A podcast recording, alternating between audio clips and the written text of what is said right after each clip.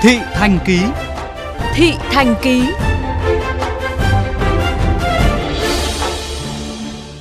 Thời điểm cuối năm cũng là lúc các điểm kinh doanh dịch vụ vận chuyển hàng hóa hay còn gọi với cái tên là trành xe thường tấp nập xe ra vào. Tuy nhiên, công tác đảm bảo an toàn giao thông tại các điểm này còn rất lơi lỏng. Vào khung giờ cao điểm, các xe đến gửi hàng hóa đông đúc tại bãi xe, khiến cho tình trạng giao thông đi lại của khu vực này trở nên lộn xộn, ách tắc, tiềm ẩn nhiều nguy cơ mất an toàn giao thông và mất mỹ quan đô thị. Ghi nhận của phóng viên Trọng Nghĩa tại thành phố Hồ Chí Minh. 10 giờ 30 phút ghi nhận tại tuyến đường Phố Văn Kiệt thuộc địa bàn quận 6 thành phố Hồ Chí Minh. Nhiều xe tải dưới 5 tấn thường xuyên dừng đổ tập kết hàng hóa ra vào điểm chành thiếu quan sát. Không ít những vụ va chạm đã xảy ra trên đại lộ bề thế này nên việc người dân bức xúc là hoàn toàn có cơ sở khi các xe tải thoải mái đi lại trong giờ cấm, đường cấm. Nhiều phương tiện từ các điểm chành lao ra đường như trốn không người. Thêm vào đó là tình trạng xe máy, xe ba gác ngang nhiên đi ngược chiều đã làm cho giao thông tại đây thêm phần phức tạp. Như anh thấy ở đường Võ Kiệt đặc biệt đường Võ Kiệt là anh thấy là cành nó cứ cái cổng nó sát rồi cái xe các xe là đưa ra đúng cái làn xe máy luôn. Đó là thấy rất nguy hiểm.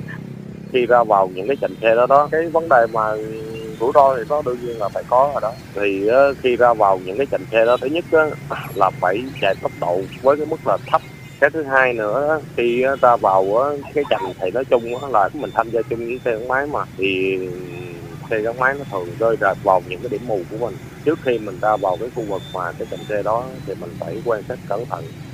À thường nó là nó ở ờ, khu ờ, gần bến xe An Sương, Võ Văn Kiệt đó, thì nó nằm cái đoạn quận 6 á. Thì người anh đi ngang á thì anh thấy những cái đoạn đó mấy cái xe tải nó ra vô mấy cái kho đó xe máy thì nó chạy chậm thì được chứ còn nó chạy nhanh thì rất là nguy hiểm cho mấy cái phương tiện xe máy Trước thực trạng trên, lực lượng chức năng đã nhiều lần ra quân xử lý, nhưng dường như không hề đơn giản. Thiếu tá Trần Thanh Tâm, Phó đội trưởng đội cảnh sát giao thông Bàn Cờ cho biết, nhiều đối tượng đã cử người theo dõi các đội tuần tra kiểm soát nhằm né tránh lực lượng chức năng. Các uh, lái xe thường là không có chấp hành theo yêu cầu xử lý của lực lượng chúng tôi hoặc cố tình né tránh. Cái thứ hai nữa là các đối tượng này thường là sử dụng những đề lô là những người đi theo dõi các cái tổ tuần tra kiểm soát để không đi những cái tuyến đường mà cái tổ tuần tra kiểm soát chúng tôi đi để né những cái ờ, tổ tuần tra kiểm soát để mà cố tình né tránh mang những bức xúc và bất cập vừa nêu trao đổi với ông Nguyễn Thanh Hiệp, Chủ tịch Ủy ban Nhân dân phường 1 quận 6. Phóng viên nhận được câu trả lời hoàn toàn trái ngược với những gì người dân phản ánh. Trên phường 1 không có, cái việc mà xe gắn máy đi ngược chiều là không có xảy ra trên phường 1. Do đó cái chuyện mà các xe gửi hàng vô trại gửi hàng là không ảnh hưởng đến việc như là gây kẹt xe giao thông. Xe nó tới đó thì nó chạy vô trong trong cái điểm kinh doanh luôn là nó xuống hàng hóa đó rồi sau xuống hàng hóa xong rồi bắt đầu nó mới đi.